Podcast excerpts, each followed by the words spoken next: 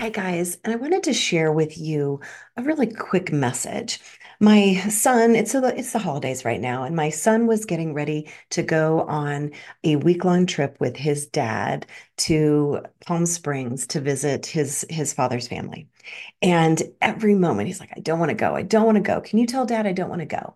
It was this constant thing to the point where it was almost making him sick thinking about going. And it wasn't because he didn't want to go and spend the time with his dad. It was because he's 18 years old. He has a girlfriend.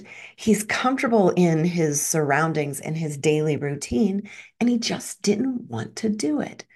And it made me think of a time growing up when I was probably the similar age, and my brother and I flew back to Ohio to visit our grandparents.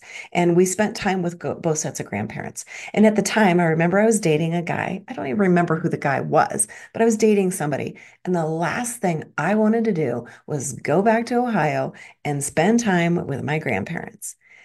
And I just remember that I was this bratty teenager the whole time I was there, and I didn't enjoy that time with them. And as I think back on that, I lost out on an opportunity to be present and spend time with people that had a significant part in my life who I loved dearly. And I just thought about that as my son was getting ready and complaining about going on this trip. And so think about your life right now.